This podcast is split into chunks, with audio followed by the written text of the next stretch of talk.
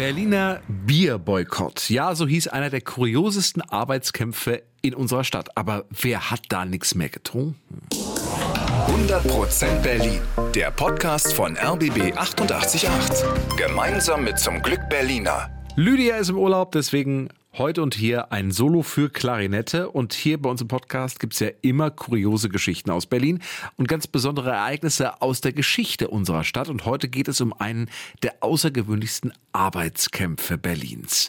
Den Berliner Bierboykott. Wir gucken uns an, wer hat da nichts getrunken. Springen wir zurück ins Jahr 1894. Berlin ist eine absolute Biermetropole. Es gibt viele Brauereien, auch ein paar, die man heute noch kennt. Zum Beispiel Schultheiß in der Schönhauser Allee. In deren Gebäude ist heute die Kulturbrauerei drin. Und 33 von diesen Brauereien in Berlin haben sich damals zusammengeschlossen zu so einer Art ja, Verband. Ring heißt dieser Zusammenschluss. Und man kann schon sagen, dieser Ring ist eine Art Kartell. Die Brauereien sprechen Preise ab, sie bestimmen gemeinsam, wie viel Lohn sie zahlen und es gibt auch schwarze Listen, auf denen stehen Mitarbeiter drauf, die Stress machen. Und wenn eine Brauerei einen solchen Mitarbeiter feuert, dann sorgt die schwarze Liste dafür, dass diese Person auch keinen Job in einer anderen Ringbrauerei findet. So, und dann kommt der 1. Mai 1894.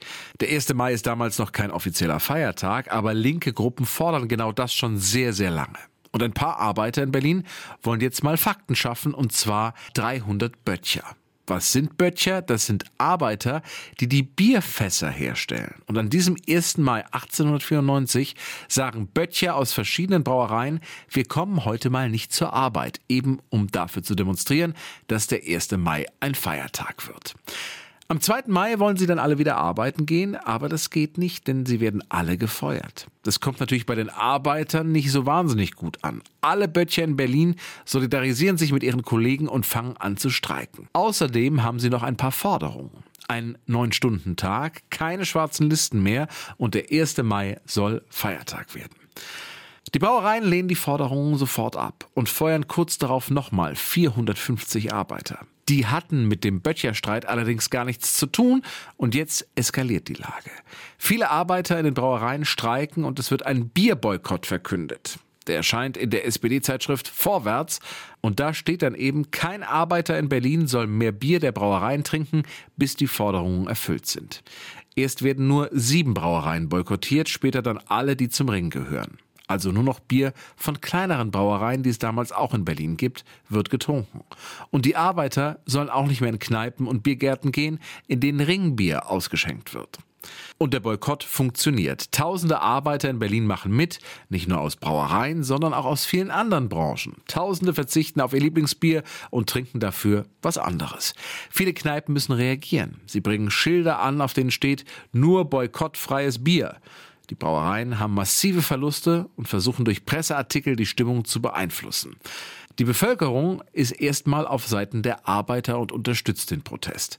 Ein Ereignis verändert die Stimmung dann ein bisschen. In Frankreich tötet ein Anarchist den Präsidenten. Das Attentat hat jetzt nichts mit dem Bier in Berlin zu tun, aber dieser Anarchist ist eben auch ein eher linker und die Zustimmung in der Bevölkerung schwindet deswegen langsam für den linken Arbeitskampf. Außerdem geht den Streikenden mit der Zeit das Geld aus. Sie bekommen ja keinen Lohn, wenn sie nicht arbeiten. Trotzdem geht der Boykott noch weiter bis zum Dezember 1894, also insgesamt acht Monate. Dann gibt es endlich eine Lösung. Dass die gerade im Dezember kommt, ist kein Zufall. Die Brauereien fürchten um das Silvestergeschäft. Deswegen stimmen sie einem Kompromiss zu. Der sieht so aus, einige der entlassenen Arbeiter werden wieder eingestellt und erhalten sogar höhere Löhne. Die anderen Forderungen, also dass der 1. Mai Feiertag wird, wird, die werden allerdings nicht erfüllt.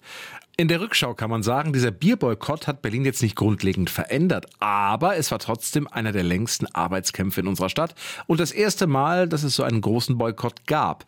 Die Brauereien reagieren auch kurz danach. Sie gründen einen Verband, bei dem sie auch Geld zurücklegen für die nächsten Arbeitskämpfe. Tja, und was passiert mit dem 1. Mai? Der ist auch in den Jahren danach erstmal kein Feiertag. Erst die Nazis erklären ihn im Jahr 1933 zum Feiertag und das ist er dann bis heute geblieben. 100% Berlin. Der Podcast von RBB 888. Gemeinsam mit zum Glück Berliner.